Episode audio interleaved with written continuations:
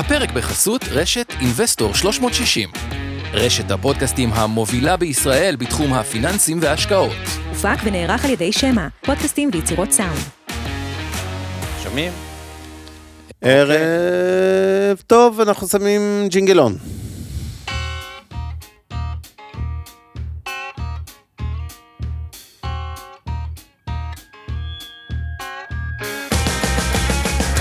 המשקיענים. אבנר סטפאק ועומר רבינוביץ' בשיחה חופשית על התחומים החמים ביותר בעולם ההשקעות. ערב טוב, עומר רבינוביץ'. אוקיי, ערב טוב לכולם, ויש לנו פה רבעון שהוא מסתיים עכשיו. אה, אגב, לתוך הרבעון הזה בתוצאות נוצר איזשהו ראלי במניות. כן, אה, לא היום, אבל כן. כן. אבל בגדול עלה לא מעט אה, זה, נדבר על אה, פינת המכפילים, זה הגיע אחרי הרבה זמן שהשוק depressed. אגב, כטיפ, שהשוק depressed depressed זה פעולה בעברית, כאילו depressed זה כאילו. נכנס לדיכאון? מדוכא, השוק אה. בדיכאון, כן. depressed אה, אותך, depressed אותי השוק. כן. אוקיי. אה, ועד עכשיו, התוצאות הן מעניינות. אגב, יש פה ויכוח, אחרי שהסתכלנו על איזה נתון, אז אני אגיד לכם אתר, מה שמופיע לי, אבל אנחנו עושים דאבל צ'ק. אשמח גם אם אתם תבדקו עכשיו את מה שאני אומר, אבל החברות שהצמיחה בהכנסות אה, של החברות, ועושים לי דאבל צ'ק עכשיו, מי שרוצה שגם יעשה דאבל צ'ק, אבל זה ככה, לפי המצגת, מה שמופיע אצלי, קווטר 2 2022, הייתה של טה-טה-טה-טה-טה-טה-טם, ניקי לב זה עוד עשר מופיע? דקות. נגיע בעוד עשר דקות, לא, אני, אני אגיד מה אה, רשום פה, זה אתר מבוסס, 13.6 אחוז. עכשיו, למה אני אומר את זה שזה מספר מרשים? אגב, הרווח הרבה פחות, כי זה רבעון ראשון שהמרג'ין, יורד נפגע. בגלל העלייה בגלל כל, בתשומות, אה, מחירי שכר, מחירי אינפלציה, סחורות נכון. וכולי, כן. עכשיו זה מה שמגב, מה שעוד אני יותר אגב די מרשים, בטוח שהנתון יותר נמוך, אבל עדיין הוא גם מרשים, לא משנה מה. את. המספר, עכשיו, כן. ה- ההכנסה של החברות, שרוב הרבן שהם בתוך ארה"ב, למה זה מרשים? אוקיי, ואיזה אפסיידים? רגע, נראה קדימה, איזה רגע את הנרטיב האופטימי של השוק. כן. אה, וגם הרווח גדל ב-6.7 אחוז. כלומר, למרות כל התחושה הרעה שזה, הרווח גדל, ואז יבואו כאלה ויגידו לנו, המתחכמים, כן, זה נכון שהוא גדל ב-6.7 אחוז הרווח, אבל אם היינו מוציאים את מחירי האנרגיה החוצה, אז הרווחים בכלל פחתו 4 אחוז. כי מי שלא מכיר, הרווחים של אה, חברות האנרגיה עלו באיזה 300 אחוז. מנגד, אני אומר הדבר הבא, אוקיי, הרווחים של מה שנקרא דיסקרשנרי או, או צריכה, בגלל שעלויות הדלק היו הרבה יותר גבוהות, או הנפט, או הדברים האלה, צרכו הרבה פחות מצרכים, אז זה ירד. בסוף, אני לא מקבל את התזה של אה, זה. סך הכל, למרות כל המצב, גם ההכנסות וגם הרווח עלה. אוקיי? כלומר, אני לא מקבל את התזה שצריך להפריד את האנרגיה מכל שאר החברות, כשמחירי האנרגיה יורדים, אז צורכים יותר, כי נשאר יותר כסף בכיס. כלומר, זה חוק הכלים ה- ה- השלובים, נכון שזה יותר תנודתי, אבל צורך פחות הדלק, נקנה, הצרכן האמריקאי מבזבז יותר. עכשיו, למה זה מרשים אבל? מה מרשים בזה ואיפה יש מקום להפתעה חיובית? מה קרה לדואר בתקופה האחרונה מול מטבעות בעולם? התחזק. התחזק משמעותית. עכשיו, מה זה אומר? כשמייקרוסופט מדווחת, באיזה מטבע היא מדווחת? בדולר. עכשיו, אם הדולר יתחזק, ההכנסות שלה בכל מיני מדינות אחרות, יפן וזה, שהרבה פעמים זה במטבע מקומי, אוקיי? כשמנרמלים את היין היפני שמוכרים לדולר, ההכנסה קטנה. אגב, זה מסביר למה חברות אמריקאיות שהתבססו על המכירות הברית, עלו ב-17% מול מחוץ הברית, שההכנסות עלו פחות. אבל זה מרשים. כלומר, בסוף, עם כל הכאוס, עם כל הדברים, לראות שהצמיחה בהכנסה ובצמיחה ברווח עלו, סך הכל זה, זה נתונים לא רעים. עכשיו, עוד דבר שמשפיע, שקצת מעוות את התמונה אפילו לרעה. היו הברית דוחות בנקים. עכשיו, הדוחות בנקים הורידו את הרווח של הבנקים. אבל הם לא הורידו את הרווח של הבנקים בגלל פחות הכנסות מריבית. כלומר, הרווח של הבנקים ירד ב-25%. הם לא הורידו את, ההפרש, את הרווח של הבנקים בגלל שהיה פחות עמלות ללקוחות או פחות הכנסות ריבית. זה צמח. הרווח של הבנקים קטן יחסית לרבעון הקודם בגלל נושא ההפרשות. כן. שהפרישו יותר חובות מסופקים, שיקרה או לא יקרה, או, או רבעון קודם שנה שעברה, כן, כן. ביטלו את הדברים, כלומר אפילו התמונה פה, מעוותת עוד יותר לטובה. כאילו, אתה רוצה להגיד לא מעוותת, כאילו הפוך. התמונה אמיתית, אם היינו מנטרלים את הבנקים שיכזבו ברבעון הזה יחסית, כאילו לא יכזבו, אבל טכנית ירדו, אז, כן. אז, אז התמונה עוד יותר אופטימית לגבי כל היתר המשק. כן, וב-2023 צופים שה... שה... עדיין גידול ברווחים, 2023, זה ככה אה, אתר שזה, ב-8.2 אחוז. כלומר, גם שנה הבאה, 2023, צופים שסך הכל יהיה בה אה, אה, גידול ברווחים. אגב, האנרגיה, בדיוק תזת האנרגיה, שהאנרגיה צפוי להרוויח פחות בכ-13 אחוז, אבל ה-consumer discretionary, או הצרכן האמריקאי, צפוי לבזבז הרבה יותר, שזה יגדל חזרה ב-37 אחוז. אבל בשורה התחתונה, גם שנה הבאה אנחנו צריכים גידול ברווח ובהכנסה, ולמה אני אומר את זה? כי התחושה שרואים את העיתונות, אינפלציה, כל מה שגם, היא תחושה קשה, כאילו, בתקופה האחרונה. כאילו, משהו ממש רע. המספרים והתחושה הם לא לגמרי זהים, כלומר, המספרים עכשיו, זה לא שראינו את כל הסייד אפקט שהריבית עולה, ואת המחיקות, ואת הבעיות, זה לא שאין בעיות, זה לא שאין גיאופוליטיקה, אבל רק מה שאני אומר, מבחינה מספרית, המספרים עד עכשיו נראו בסדר, ועכשיו ניתן עוד כמה תובנות כאילו מעניינות, אבל קודם כל רצית להגיד משהו. כן, קודם כל, אני אגיד ככה, עונת הדוחות אמנם לא הסתיימה, אבל אנחנו יודעים שב-S&P 500 כבר 87 אחוז או משהו כזה כבר פרסמו. בישראל, אגב, זה עדיין רק הזרזיפים, כן. החברות. ה- החברות הפחות מעניינות יחסית, שוב, בהכללה אה, אה, פרסמו. אז אה, קצת עוד מוקדם להגיד איזה דברים דרמטיים על הדוחות בתל אביב. אבל אם אני אחזור לדוחות ארצות הברית, בוא נגיד ככה, התנהגות השווקים בחודשיים האחרונים, שלפני שנודע המצב, אה, כאילו הכוונה ב... ב עד לפני הראלי הגדול של החודש האחרון, והראלי הגדול, שניהם קצת לא קשורים לדוחות בעיניי, זאת אומרת, לא מוצדקים על ידי הדוחות.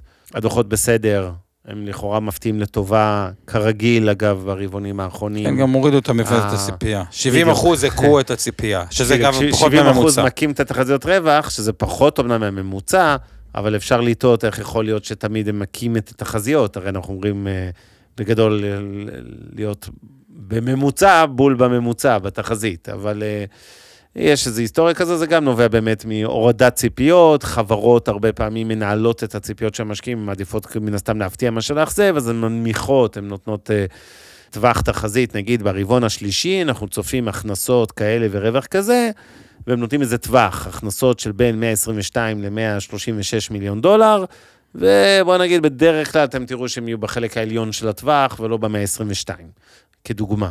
אז זה עניין של ניהול ציפיות, נקרא לזה.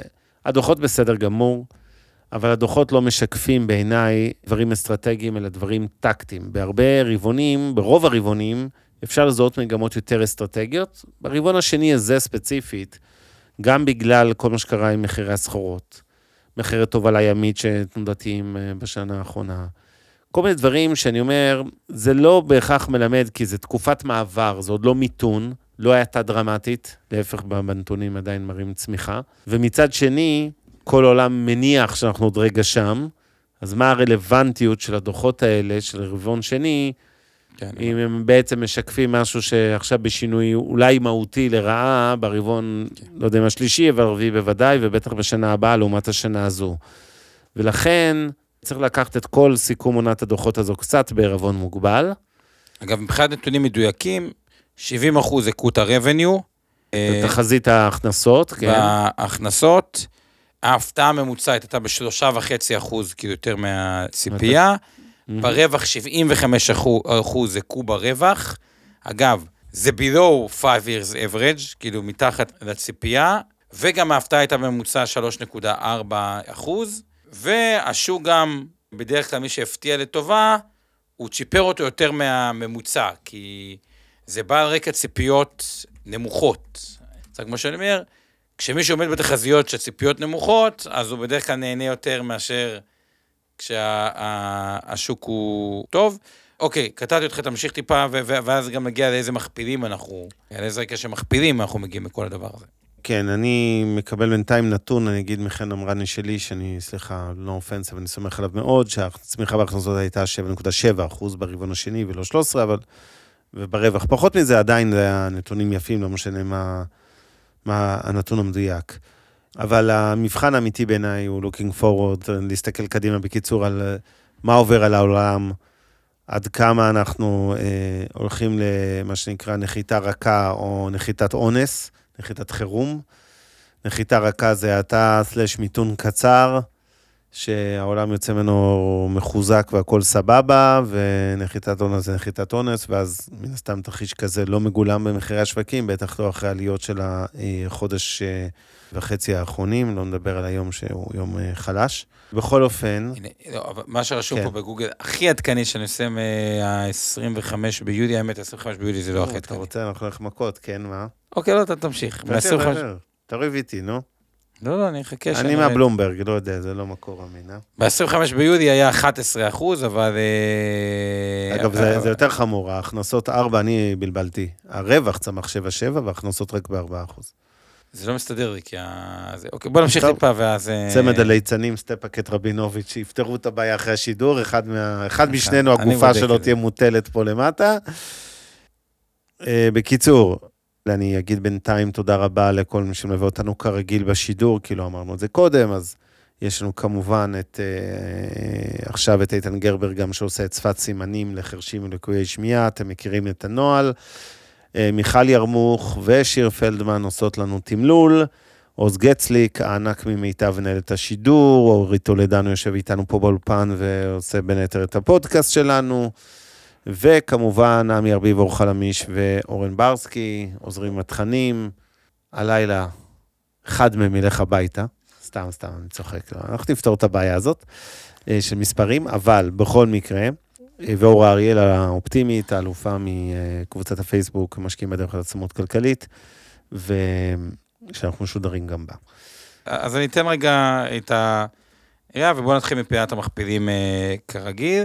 אוקיי, מבחינת מכפילים, יש כמה דברים שהם אה, בולטים, מעט עלו, כי השוק טיפה אה, עלה.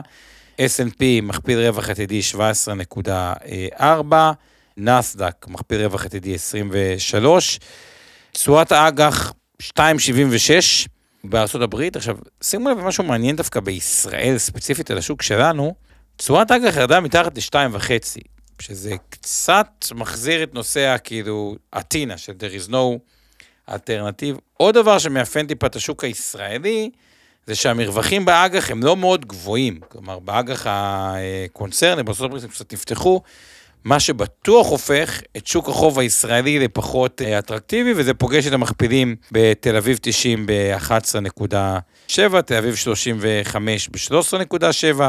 צריך גם להגיד מילה על טבע, שהיה שם ספק פשרה, תמיד אני אומר את זה עם נימה של ספק, אבל לפחות לפי השוק, טבע עלתה באחוזים מאוד מאוד ניכרים, קרוב ל-50 אחוז, אז השוק די אה, החליט שזה פשרה. אירופה, מכפילים די נוחים, מכפיל עתידי סביב ה-10, זה מתחת לממוצע ההיסטורי. בריטניה, גרמניה, שניהם מתחת ל-10. סין ב-11, אוסטרליה, יפן, אזור של 12, 13, וגם אין איזה אטרקציה, כאילו אג"ח יפן אה, עשר שנים עם כל העליות, עברה מתשואה שלילית ל-0.2.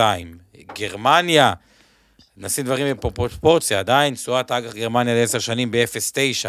זה לא איזה ונזכיר מציאה... כמובן שכל התשואות האלה הן תשואות נומינליות. נכון. כלומר, התשואה הריאלית היא עדיין שלילית, כן, כשאנחנו נקים את האינפלציה, גם אם לא נכון להניח, כן, אם מישהו כתב לי פה, תכף נגיע לצ'אטים, אבל כתבו, דיברו על האינפלציה של אה, מעל 9% בארצות הברית. ברור שאנחנו לא נספור 9% כהנחת עבודה לעשר שנים, זה כרגע הקצב, אבל ברור שהוא לא יהיה כל שנה עכשיו בעשור הקרוב, כי אם כן, אז ההשקעה באגרות חוב אמריקאיות זה קטסטרופה, כן, לקבל אה, שני, שני אחוזים ושמונה עשיריות אה, לשנה, לא צמוד למדד, זה בעצם תשואה ריאלית של שישה אחוז, אם אתם מניחים, שוב, שזה ה- לשנה, כן, מינוס שישה אחוז. אם אתם מניחים שהאינפלציה תמשיך ככה, אף אחד לא באמת מניח את זה, ולכן באמת לא, התשואה הריאלית היא לא כזאת אה, שלילית. אה, יפסית, כן, אבל היא לא שלילית. נכון, אז אנחנו מגיעים מרקע מכפילים אה, יותר אה, נמוכים. מה, מה שקרה בשוק, זה הייתה צמיחה ממש גדולה ברווח, שהרווחים של ה-S&P צמחו, אם התחלנו נגיד מ-100 נקודות, צמחו במהלך העשור האח- האח- האחרון פי 2.4. תחשבו, זה המון. כן. אגב, זה ה-earnings per share. סתם כדי להסביר את הנושא של earnings per share פר מניה, והיה זה מקרה אפל, הוא מקרה מאוד מאוד קלאסי בהיבט הזה. זה לאו דווקא שהרווח צמח פי 2.4, זה הרווח למניה. כי חברות איך קונות יכול גם... להיות שהרווח צמח, אבל הרווח למניה לא צמח, לא, זה צמח יותר. או צמח יותר, או זה לא צמח צמח? יותר. כי בניגוד לחברות סטארט-אפ שכל הזמן מנפיקות מניות לעובדים וכאילו מקדימים את מספר המניות, רוב החברות עושות אה, buyback. אה, buyback. קונות את המניות של עצמן בבורסה, מקטינות את מספר המניות. כלומר, גם אם מרוויחות סתם גם מיליארד דולר לשנה, המיליארד דולר של שנה זו, 22, הוא יותר טוב ממיליארד דולר של שנה שעברה, כי הוא מתחלק לפחות מניות, כי בינתיים הם קנו, הם עשו buyback. כדי להבין את הסדר גודל, אפל היו לה בשנת 2012 26 מיליון אה, אה, מניות, היום יש להם 16 מיליון. כלומר, אפל קנתה, שתבינו את הנתון המטורף הזה. קחו 16, תחלקו ב-26, אנחנו מקבלים בערך, אה, כמה זה 16 לחלק ל-26 אה, מדויק? בואו נעשה את זה ממש מדויק. תחשבו על זה שאפל קנתה, וזה נתון מדהים, 39 אחוז מהמניות שלה כ buyback. זה אומר שאם הרווח שלה נשאר אותו... אה, כמובן אה, עלה עם השנים, לא רק... הוא, הוא, הוא כמובן עלה עם השנים, אבל אם לוקח את זה, אם הרווח שלה נשאר אותו דבר, per מניה הוא עלה ב-60 אחוז. כי כאילו 26, תעשו 26 חלק ל-16. אז עלה פי 2.4. עכשיו, מה קרה למדד, אוקיי? המדד, תקופה ארוכה, בגלל הציפייה הזאת או בגלל הטינה, הוא פשוט עלה יותר מזה. אם הרווח היה ב-2.4, אז המדד עלה הרבה יותר מ-2.4. מהמם. ועכשיו ראינו סוג של חיתוך של הקו הכחול והקו השחור. מה זה אותו חיתוך של הקו הכחול? תדמיינו זה. שחזרנו בחזרה שבה הרווח והמדד ה-S&P עלו אותו דבר, שזה המצב הנורמלי. אגב, כשמסתכלים 12 חודשים קדימה לגבי המכפיל רווח שאמרנו את ה-17, זה מתחת הממוצע בעשר שנים האחרונים, המכפיל רווח העתידי בעשר שנים האחרונות הוא סביב ה-20 מהבחינה הזאתי. המכפיל רווח, אגב, הממוצע העתידי, שוב, הצופה קדימה, בחמש שנים האחרונות, הוא אגב 23, כלומר, אנחנו מתחת לממוצע חמש שנים, מתחת לממוצע בעשר שנים. על הרקע הזה, אם השוק יתפקד, הוא לא צריך, כל מה שאני אומר ככה, אם השוק נותן בעשרה, בממוצע עשרה אחוז בשנה, או אפשר להתווכח אם זה עשרה, שמונה, תשעה אחוז בשנה, כשהמכפילים הם הממוצע, או אפילו טיפה מתחת לממוצע, השוק לא צריך להניב שום הפתעה חיובית בשביל לעשות את העשרה אחוז לשנה מכאן. הוא צריך שההפתעות לא יהיו מאוד שליליות, ומפה נעבור רגע לצדדים השליליים שיכולים... אה, כן, אני רוצה אה, קצת להתייחס לכמה הערות הקהל, נקרא לזה. עמי ורדי שואל, האם אתם מקבלים את התחזית של החברות האלה קדימה, ובהתאם את המכפילים העתידיים בארצות הברית, לאור נתוני התעסוקה האחרונים, הנחישות של הפד לטפל באינפלציה, שעלולה להוביל לנחיתה פחות רכה, שתפגע יותר ברווחי החברות.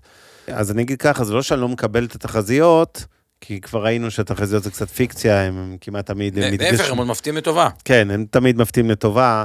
אז כן. אבל, אבל, אבל אני רוצה להגיד משהו אחר. אני כן באסכולה יותר פסימית טיפה של, אה, נקרא לזה המיתון, לא מבחינת ארוך טווח, אלא דווקא בהסתכל על 23, אני לא חושב שאנחנו הולכים לאיזה שבע שנים רעות, אבל אה, אני חושב שכן, שהנחישות של אה, טיפול, נקרא לזה, גם בריבית, שהיא, אה, אמרתי פעם, נתתי אנלוגיה קצת קשה, אבל היא נכונה.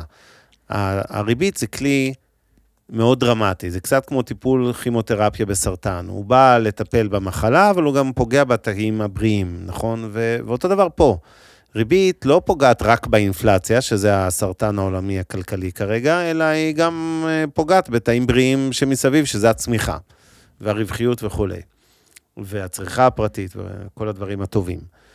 ואני בדעה שהריבית אכן תגרום נזק משמעותי, כי אה, הנגידים נחושים מאוד לטפל באינפלציה, גם במחיר של מיתון עולמי או כל אחד במדינה שלו. ואני רוצה גם להתעכב על ההסבר למה, כדי שתבינו למה אני, אני לא אגיד שאני פסימי בהכרח על מניות, כי אי אפשר, אי אפשר להתעלם מהדיון על רמת המכפילים עצמה, היא נוחה. אני כן פסימי יותר על הכלכלה. ואני רוצה להסביר טיפה למה, כי זה, שוב, לא, לא, לא, לא כולכם תסכימו איתי, וזה, כל אחד כמובן זכאי לדעתו, אבל, אבל אה, אני אגיד זה ככה. כל מי שהוא פה שומע אותנו, צופה בנו, והוא בן 40 אה, פלוס, כלומר, גדל פה כילד לפחות בשנות ה-80 וזוכר את האינפלציה הגדולה והמטורללת שהייתה פה בשנים האלה, כולל 400 ומשהו אחוז ב-84, עד לתוכנית הייצוב אז שהצילה את המשק. יודע, אם הוא זוכר טוב איך היו נראים הימים האלה, עד כמה אנשים בתקופה של אינפלציה חריגה, כזו שאתם קמים בבוקר, באים לקנות משהו במכולת, כבר בערב או יום למחרת המחיר שלו עולה, והשכר רק מתעדכן פעם בחודש, וגם לא תמיד מדביק את האינפלציה, יודע כמה אינפלציה, מבחינה פסיכולוגית והשפעה על המורל של אה, אה, עמים שלמים, של אוכלוסיות, של צריכה פרטית, היא הרסנית ודרמטית הרבה יותר מאשר מיתון. מיתון, עברנו פה תקופות של מיתון, היו שנים קשות. כל עוד האבטלה היא לא דרמטית במיתון, אז אנשים עוברים את זה בסדר, כן, תחושת העושר נפגעה, גם עכשיו, צריך להגיד בכנות, עם כל מה שקרה בהייטק וזה, אז תחושת העושר של הרבה מאוד אנשים נפגעה. עכשיו בדיוק אנחנו באיזה עונת מעבר שאנשים, לדעתי, עדיין... מוציאים כספים שהם חסכו אולי בתקופת הקורונה על הרבה יותר כן, נסיעות לחו"ל וזה, אבל אני כן חושב שזה הולך להשתנות לרעה, זאת אומרת, נראה את ההאטה הזו גם במשק הישראלי. אבל רוצה לומר בשורה התחתונה שאינפלציה, גם מבחינת פוליטיקאים, אבל גם מבחינת אנשי כלכלה, קרי הנגידים של הבנקים, היא מחלה הרבה יותר מסוכנת מאשר מיתון. היא גם מסוכנת כי היא מדביקה, והיא גם מורידה לדיכאון אה, ארוך טווח, נקרא לזה לפעמים. אה, אוכלוסיות שלמות. בעוד שמיתון הוא דבר יותר נסבל. הוא לא כיף, הוא לא טוב, אבל הוא יותר נסבל.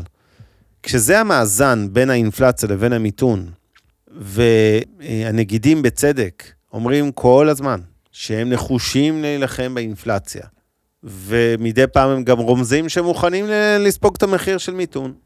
אז במצב הזה צריך להביא בחשבון שיש סיכוי טוב לנחיתת אונס. זאת אומרת שהשווקים, או עזבו רגע את השווקים, נדבר קודם כל על הכלכלה, רווחי החברות וכולי, שהפגיעה תהיה יותר קשה ממה שכרגע מצפים.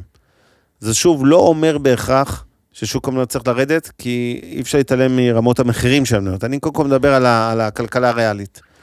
ושם אני מודה, אני בתזה הטיפה יותר פסימית, בגלל שאני מבין עד כמה הם נחושים להילחם באינפלציה. ובינתיים האינפלציה עוד לא אה, נרגעה מספיק בשביל שאפשר להגיד, טוב, זה מאחורינו ועכשיו היא ירדה. למרות שסתם, כמה נתונים סתם לזה. קודם כל כן. המכפיל בעולם, רק מי ששאל, הוא 14.8, זה מורכב ממכפיל עתידי מ-17.5 של ארה"ב, וה-Emerging Market סביב ה-11. כשמחברים את זה ביחד, יש All Country World, אנחנו ב-14.8. עכשיו, מה בעצם קרה? מחיר הנפט בתקופה האחרונה ירד מ-120 ל-96.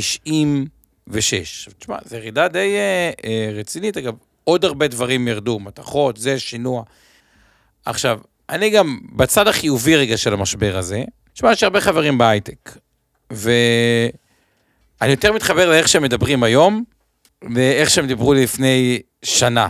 כאילו, אנחנו חושבים על להתמקד בפרויקטים הרווחיים, לעצור כל מיני דברים הזויים שהם עשו, כאילו, השינוי נרטיב המהיר הזה, בגלל שזה קרה כל כך מהר, כל כך חד, ולא היה... זה, זה, זה היה קצת להתנגש בקיר, לפחות מבחינת מחירי המניות, אני אומר מבחינת התוצאות, הוא גרם להנהלות להיות הרבה יותר ממוקדים, כאילו, במה שרווחי, מה ש... במה שנכון לחברה, ברווחיות עצמה. כן. וכביכול שאתה תצא מהמשבר הזה, וכמו כל משבר יוצאים ממנו, אתה תצא עם חברות קצת יותר uh, מפוקסות בנושא של רווחים, שזה גם דבר שהוא חיובי. עכשיו אתה בא ואומר, אוקיי, עד כמה העולם יכול או לא יכול להילחם באינפלציה, הוא וג'ה את הדברים האלה. עכשיו, ממה שאני, אני רק אומר את התיאוריית נגד קצת כדי לתת קונטרה לאבנר. כן. תשמע, היית בקורונה, העולם שותק. אוקיי, נכון. שותק באמת. ומהר מאוד היו פתרונות יצירתיים, כמו זום, וחיבורים מרחוק, ופיתוחים, וגם הקורונה ודברים כאלה. מה שאומר, בגדול, באו כמה צרות בצרורות, שבאמת גרמו לחריקה, אוקיי, שילוב של קורונה, עם uh, אוקראינה ורוסיה, אבל זה רק מראה, העולם הוא הרבה יותר אג'ייל. agile במובן, איך אומרים agile? אה, כמו שיש agile company. לא גמיש. הוא גם כאילו, מת- יודע להתאים את עצמו, מה שאומרים, כן, מהר. וגם כן. בהיבט הזה של שרשראות אספקה, גמיש, מהירות וגמישות ביחד. מהירות וגמישות. גם בהיבט הזה של שרשראות אספקה ודברים וכו', יהיה מעניין אה, לראות. רק מה שאומר את הדבר הבא, אם כן יצליחו להשתלט קצת על האינפלציה, וזה לא בטוח, אוקיי, אבל אם כן יצליחו להשתלט על האינפלציה, ולפי הריביות הארוכות שרואים אותן, הן לא ממשיכות כל כך לעלות, תסתכלו רק ארה"ב היה, הוא כבר ירד ל-2.75, אגב, מדינת ישראל 2.5, ועל רקע המכפילים הנוחים, נשאלת השאלה איפה אתה צריך להיות בבלנס הזה, כי מהר מאוד זה גם יכול לחזור לעולמות של טינה, there is no alternative, עוד פעם, כל גורמים הדיפלציוניים הארוכי טווח, ואז נעבור למצב מכפילים נמוכים, אין אלטרנטיבה, כן, וראינו את מה שראינו בשבוע, בחודש האחרון. אני מסכים. זה גם היתרון שלמרות שכשאני מדבר על כביכול הגישה הפסימית, אני בטח, כמו שאמרתי בשלב מוקדם יותר, לא חושב שאנחנו הולכים לאיזה שבע שנים רעות בכלכלה, אלא אולי מיתון טיפה יותר עמוק, אבל הוא עדיין קצר. אני מסכים עם התיאוריה של האג'ייל, העולם אה, מתאים את עצמו מהר מאוד. אה, בואו, ראינו מה קרה בקורונה, אה, בכל ההקשרים. ו... וקורים דברים, הדברים היום קורים, גם התיקון קורה יותר מהיר, אה, יותר מהר ממה שהיה בעבר. אגב, עוד נתון מעניין, שזה אחד הרבעונים הראשונים שאנחנו רואים ירידה בשולי הרווח של החברות. כמעט across the... שולי הרווח, כלומר, באחוז אתה כן, מרווח להוציא גולמי. את מחירי האנרגיה, כאילו ירד שולי הרווח של... אה, בצורה דרמטית.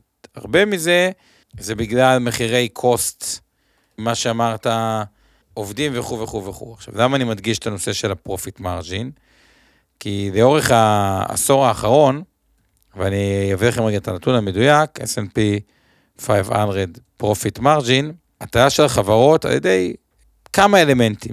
אחד, שיפור ב data. לחברות היום יש data יותר טוב, איך הן מנוהלות, מה מקורות הרווח, מה הטעויות, כלומר המערכות מידע שנותנות את ה data הן יותר טובות. וה-S&P בעשור האחרון חווה דווקא גידול במרג'ינים. סתם כדי להבין עד כמה, אה, אם נסתכל על קווטר אה, 2018, היינו במרג'ין של אה, 11 אחוז, עכשיו אנחנו 12.7. עם הגידול ברבניו וכל הדברים האלה, גם נחזור למרג'ין שהוא טיפה אה, עולה, אז בכלל יש פה עוד מקום להפתעה חיובית. עכשיו, הנושא של דאטה, אגב, הוא יותר חזק בארצות הברית, הם טועים קצת ברגולטור. ככל שהדאטה יותר טובה, בדרך כלל המרג'ינים משתפרים, והיום חברות מבינות את המספרים של עצמם ואת הנתונים של עצמם יותר טוב מבעבר. זה ככה כעוד הערת אה, אגב. דוב מזכיר שהעולם רץ בקצב מטורף בתחום הפיתוח הטכנולוגי, כמו הפודטק ותחומים אחרים. אפרופו חוזר למילה agile הזאת של ההתאמה המהירה אה, של העולם לכל מיני בעיות.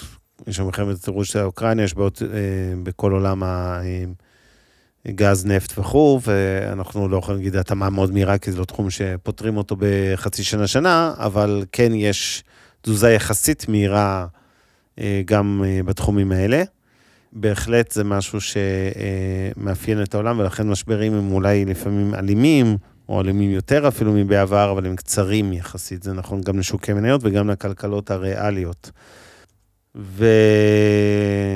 אה, ותמיר מסכים עכשיו אה, לגבי מודעי. סבבה.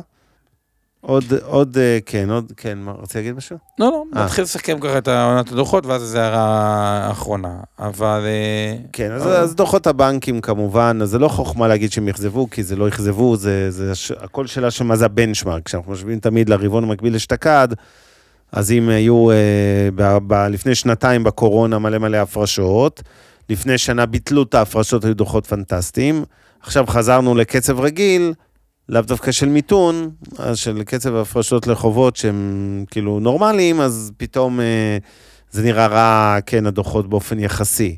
אז תמיד צריך להסתכל על מה זה הבנצ'מרק שלנו במקביל אשתקד, יש תחומים ש, שהבנצ'מרק היה תיירות, קורונה, כל מיני, בקיצור, זה, זה קצת תקופה שקשה, צריך לקחת בערבון מוגבל סיכומי עונת דוחות ביחס למקביל אשתקד, זה מה שאני רוצה להגיד. אה, בחלק מהסקטורים, אגב, אני כבר אומר, אני אוהב לבדוק ביחס לרבעון הראשון. לא הכל זה עונתיות, לא הכל זה חגים. יש תחומים שהרמת העונתיות שלהם היא אפסית, ואפשר להשוות את הרבעון השני, יותר נכון להשוות לרבעון הראשון, ולא למקביל אשתקד, או לפחות גם וגם. אגב, גם בתחומי הפיננסים זה ככה, בכמעט כל הסקטורים הפיננסיים אין באמת כזו חשיבות להשוות את אה, רבעון 2 של השנה לרבעון 2 המקביל ולא לרבעון הראשון. וכמובן שעושים את זה, אז הרבה פעמים המציאות נראית פחות אה, אה, דרמטית. ככה, אז, אז כמה הערות ככה של אה, לתת. אחד, עוד ככה אה, הערות מה, מה... האחוז מזומן היום, זה נקרא average cash level of fund manager, הוא הרבה מעל הממוצע. כלומר, אם אה, רוב הזמן אה, הגדילו, כלומר, בגלל כל הגורמי ודאות, שימו לב באיזה עולם אנחנו. אנחנו כאילו, בואו נראה את הגורמים הטובים, כי בסוף אני באמת מאמין שבמהלך עשור, כל מה שאנחנו צריכים לעשות, זה להצליח בשתיים, שלוש החלטות אסטרטגיות נכונות. כלומר, ההחלטה הראשונה שהייתה קלה לדעתי לביצוע, היא תקופת הקורונה, באג"ח הקונצרן היה ברור שיש הזדמנות. אחרי זה גם אפשר היה לעבור למניות או שניהם ביחד, אוקיי. אבל לא צריך לעזור. עכשיו נשאלת השאלה האם באמת, לא כל מה שקורה זה רגע להגדיל את הגז או להקטין אה, את הגז, וזה קצת tricky, כי זה אחרי חודש יש 12% אה, עלייה. אבל בואו נשים עוד פעם את הדברים, וזה גם יהיה הסיכום. עונת דוחות מבחינת הוצאות, טובה. כן. נרטיב, לא טוב, כאילו סוף העולם אה, הגיע. עכשיו, כתבה מה-15, מה-17 במאי 2022, נכון, זה לא את הדברים האלה, אבל המספרים ממה שאני מכיר הם די דומים. ה-cash level שיש ב-Fund Manager, the latest, מה שנקרא Bank of America Global Fund Manager Servery, שבנק אוף אמריקה גוף רציני וגדול, בקרנות נאמנות מנייתיות, אנחנו קרובים ל-6 אחוזים. עכשיו, זה נחשב די הרבה, בדרך כלל זה... אה, הם לא שומרים כל כך הרבה, כי כשאתה 6% מזומן, ואתה קרן נאמנות מנייתית, אם השוק עושה טוב, אתה תעשה פחות מהמדד. זה נחשב אחוז קאש גבוה. כן. עכשיו, כשהשוק מתחיל לרוץ, אף אחד לא רוצה להישאר מאחורה. רמות שורטים, אוקיי? הרמות שורטים הן גבוהות. זה אומר שיכול להיווצר עולם שגם פחד, שרואים את השווקים כל כך, שפחד משורט סקוויזים, שזה גורם, מישהו צריך לרכוש את המניות האלה מחדש. ושוב פעם, דעתי כשאני מתכלל את כל הדבר הזה, זה להיות מאוזן. כלומר, מי שבחוץ, כי הוא, ויש הרבה קשר בחוץ לגמרי, כי הם uh, אומרים, רגע, בואו נחכה עוד חודש, עוד חודשיים, עוד שלוש. החודש הזה הראה, לא קרה שום דבר, ופשוט השוק עשה את אחד החודשים הכי טובים בהיסטוריה שלו ever בשוק המניות. אג"חים אני עדיין חושב שזה לא הזמן, כאילו, מהבחינה הזאת, כי אם יהיה משבר בשוק המניות, הוא בגלל שתשואות האג"ח יעלו, כי זה אלטרנטיבה, ואז קיבלתם דאבל ריסק, כלומר, גם אכלתם אותה במניות, גם אכלתם אותה באג"ח, אגב, יש הבדל בין היום מלפני חודש, כי שהאג"חה בשלוש וחצי זה היה יותר אה, מעניין, אבל במניות יש שכאן או לכאן, כלומר, לא הכל רק שלילי, העונת הדוחות הזאת, האמת, היא קצת טיפה יותר טובה ממה שחשבתי. לא... כן, זה... אני מסכים עם זה, אבל אני בעיקר חושב שעונת הדוחות הזאת אה, פחות רלוונטית, אה, או מייצגת משהו קדימה, ולכן אני קצת מדלג על הרבעון השני הזה, ורוצה לראות, אפילו גם לתא שלישי, אני חושב שאני אדלג, אני לא אדלג כי זה המקצוע שלי ואני חייב לקרוא דוחות, אבל אה, המבחן האמיתי יהיה רבעון הארבע ובעיקר שנה הבאה. אני רוצה להתייחס לקראת סיום לכמה מיני שאלות שלו, שדילגנו עליהן וגם הערה סופר חשובה של אבי.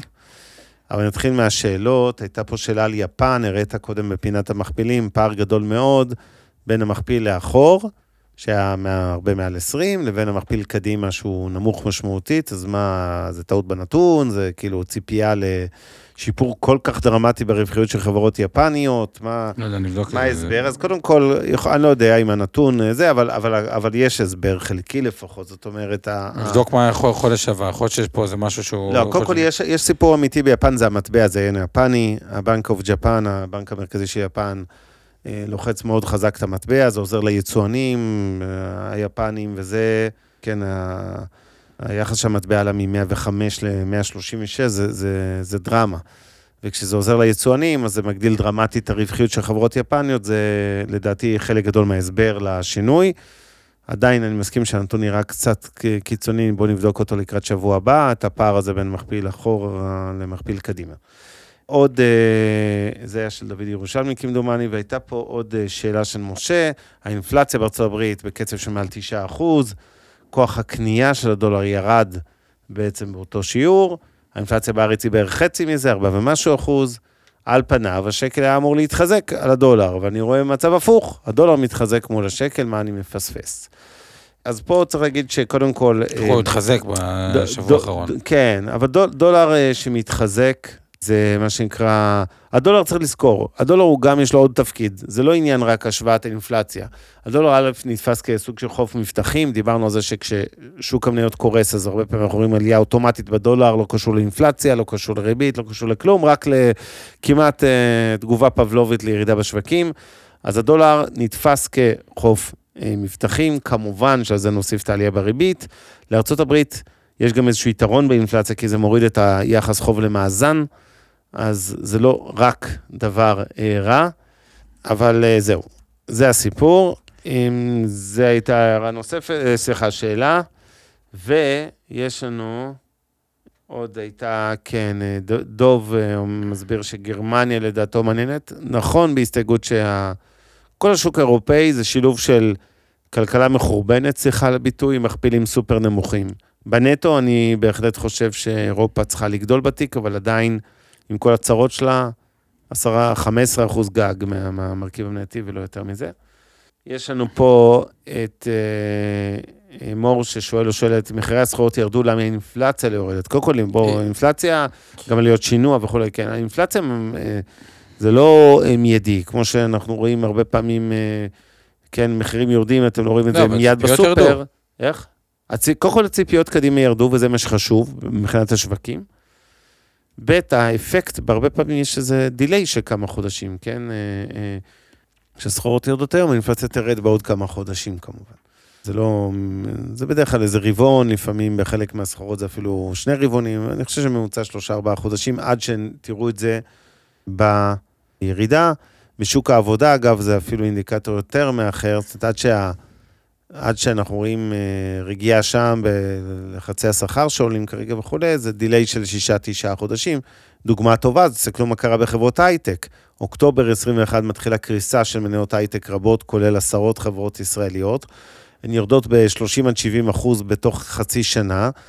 המשבר בשוק העבודה של ההייטק, א', הוא קטן דרמטית מהמשבר בשוק המניות של ההייטק, ב', זה הגיע בדיליי, ראיתם את הכתבות על פיטורים רק ב, נגיד, פחות או יותר לפני חודשיים זה התחיל, כלומר, יותר מחצי שנה אחרי המשבר, שמונה חודשים, ממש כזה, אחרי שהמניות התחילו לקרוס, גם הכלכלה הריאלית של ההייטק התחילה להיפגע יותר, ועדיין גם, כמו שאמרתי, בואו ניקח בפרופורציה, זה לא שהמשכורות בהייטק אה, יורדות ושיש פיטורים אה, המוניים. יש, אבל שוק ההון מתמחר את האינפלציה בארה"ב בעשור הקרוב ב-2.5% בשנה. כן, במילים אחרות, תשואה ריאלית של אפסית, אמרתי קודם. כן, לא. אבל הוא- הוא הוא מתמחר את זה שהאינפלציה תיכנס כן. לשליטה. אולי הוא טועה, אבל בדרך כאילו, נכון כרגע, איך עושים את זה אגב? זה זה כמו שיש אג"ח צמוד ולא צמוד, אז כאילו מה ההפרש ביניהם? ניר, אה, אני, אה, ובהמשך אה, מור ממשיך וממשיכה איתי לגבי האם אנחנו צפויים לירידה באינפלציה בעקבות מחירי הסחורות שירדו ומחירי השינוע, אז התשובה היא כן. שהמחירי שינוי כן חזרו חזרה למחירי פרי קורונה כמעט. כן, שוב, תוך כמה חודשים, אבל אני חייב להעיר משהו, כי זה, זה הרמה להנחתה כללית, אה, שת, שתבינו לגבי שוק מניות.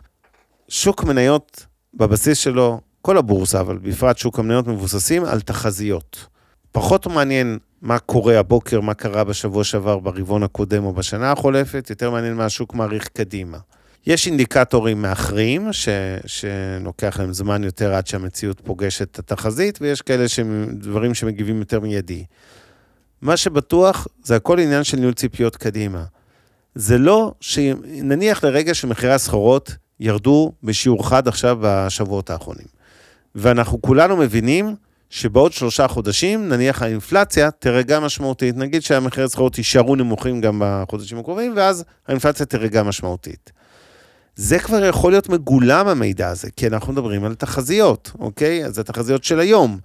זה שבמציאות האינפלציה נגיד באמת תירגע בעוד שלושה חודשים, זה לא בהכרח יהיה איזו הפתעה לטובה שתגרום לעלייה בשווקים, כי כבר עכשיו, חודש אחורה, לא היום אמנם, אבל ראינו עליות חדות בשווקים, אוקיי? כי כבר ראינו מיידית את התגובה של שוק המניות לירידה, לציפייה, סליחה, שהאינפלציה תרד, עוד לפני שהאינפלציה באמת יורדת בפועל. זאת אומרת, על עצם ה... זה שהנפט יורד, אתם רואים הרבה פעמים קורולציה, כמה ימים של ירידת נפט ומיד עליות בשוק המניות, אוקיי? כי השוק אומר, אה, אם הנפט יורד, בעוד שלושה חודשים גם האינפלציה תרד. זה לא משנה שכרגע, בחודש, חודשיים הקרובים, עדיין האינפלציה תישאר גבוהה, כי זה פרי העבר. ובורסה היא תחזיות. אני רוצה, אה, לקראת סיום, להתייחס פה להערה אולי הכי חשובה שנכתבה הערב, והיא לא בנושא לכאורה, אבל תמיד צריך להזכיר אותה. אבי כותב, תמיד תיקחו בחשבון את הברבור השחור. הברבור השחור זה האירועים האלה שהם לא צפויים, אלה שאנחנו לא אה, מביאים בחשבון, שלא צופים אותם, לא מניחים, לא יודעים להניח אה, מראש שהם יקרו. והדברים האלה, כשהם קורים, זה יכול להיות סין טיוואן, שהוא כבר חצי לא ברבור שחור, כי הוא מדובר. לא, לא, אבל זה אם יהיה מחר, ברבור שחור. זה חס ברור. ושלום, נורה איזשהו טיל בטעות מצד אחד לצד השני, אתם מבינים את הדרמה, זה ברבור שחור. יכול להיות לפעמים, זה ברבור שחור יגיע גם מחברת ענק ספציפית, שפתאום חס ושלום נכנסת לאיזה אירוע, איזה אמזון אפל או איזה חברה קיקיונית. אז יש אה, כל מיני ברבורים שחורים, זה בדיוק הרעיון שאנחנו יודעים לצפות אותם.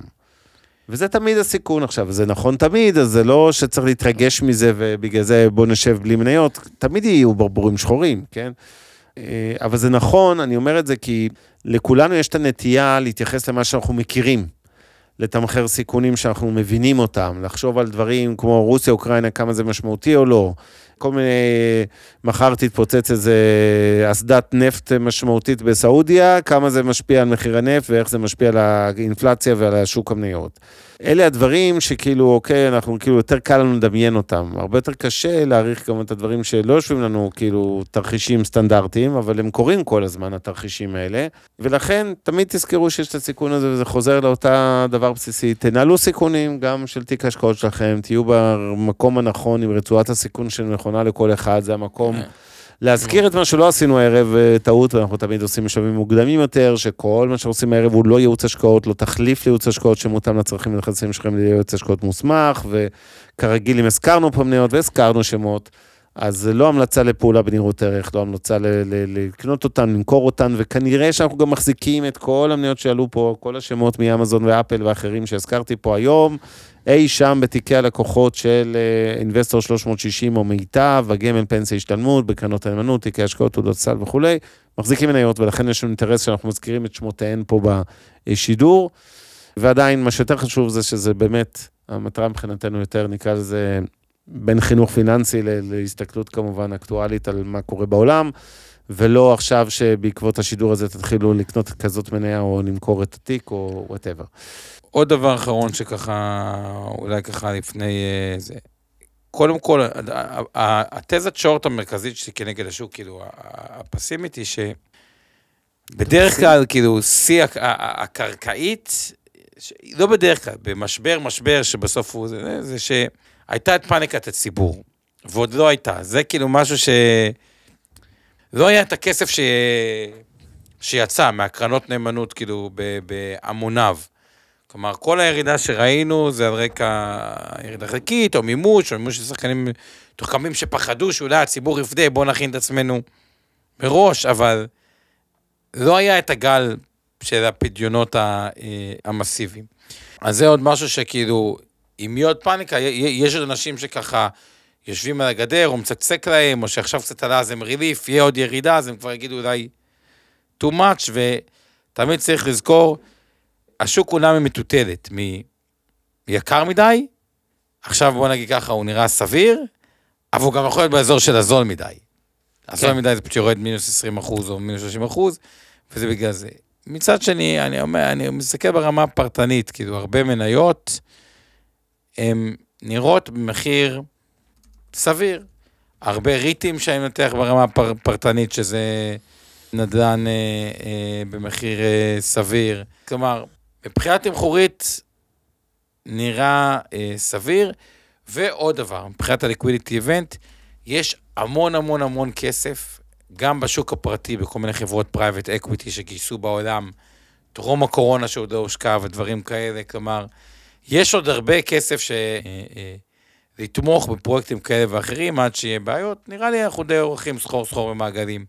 הנושא הדוחות, זה היה קצת אה, אקטואליה, אז אבנר ככה, משפט שלך לסיכום, משפט שלי לסיכום, ונראה לי אז, אז אני אגיד, אני קצת פסימי על כלכלה ופחות פסימי על שוק המניות, שלא יובן אחרת. אני חושב שמניות הן במחירים סבירים בסך הכל, זה לא עונה להיות בפול ולא ב... בהפוך מזה מבחינת שוק המניות במרכיב האישי של כל אחד, בטווח שאתם בוחרים להיות בו, אני אי שם באמצע הרצועה. העליות האחרונות קצת אה, חוגגות מוקדם מדי את אה, חגיגות אה, סיום האינפלציה, אני עוד לא קונה את זה, אני כן, אני לא חושב שאנחנו רואים שנים של אינפלציה, אבל, אבל אני כן רואה את נזקי הריבית בדרך, ושם זה הפסימיות שלי על הכלכלה.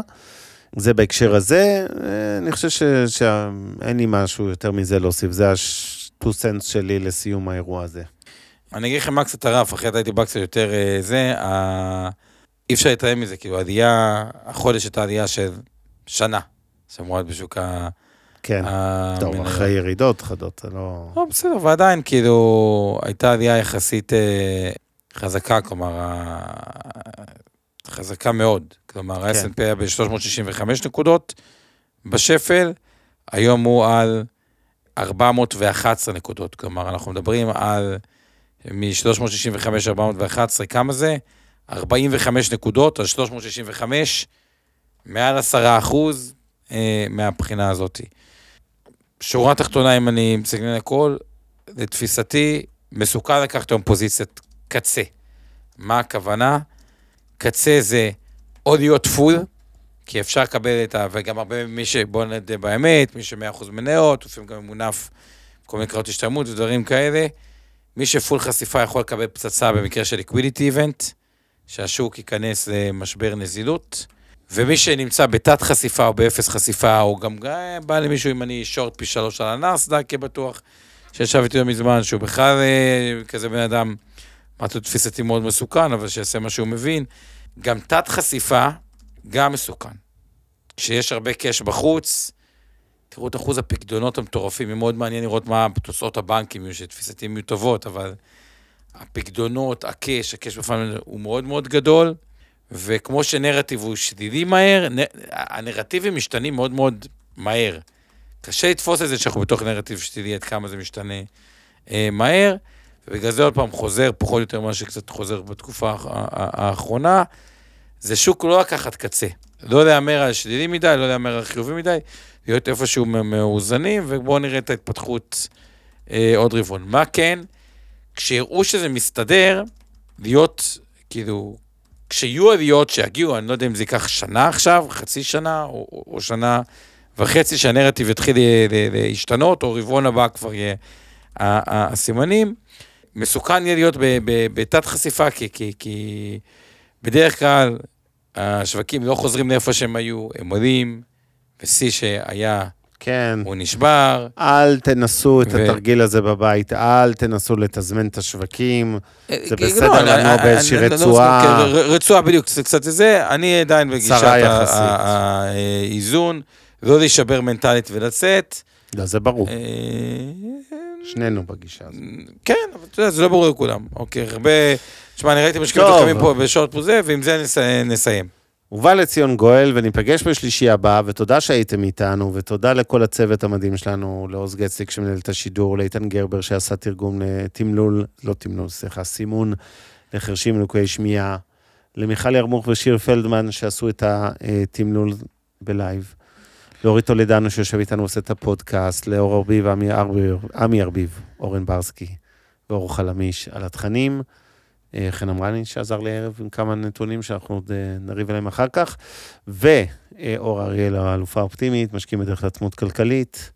אה, נראה לי שמיצינו, אז אה, ניפגש שבוע הבא. לילה טוב. לילה. טוב. הפרק בחסות רשת אינבסטור 360. הופק ונערך על ידי שמע, פודקאסטים ויצירות סאונד.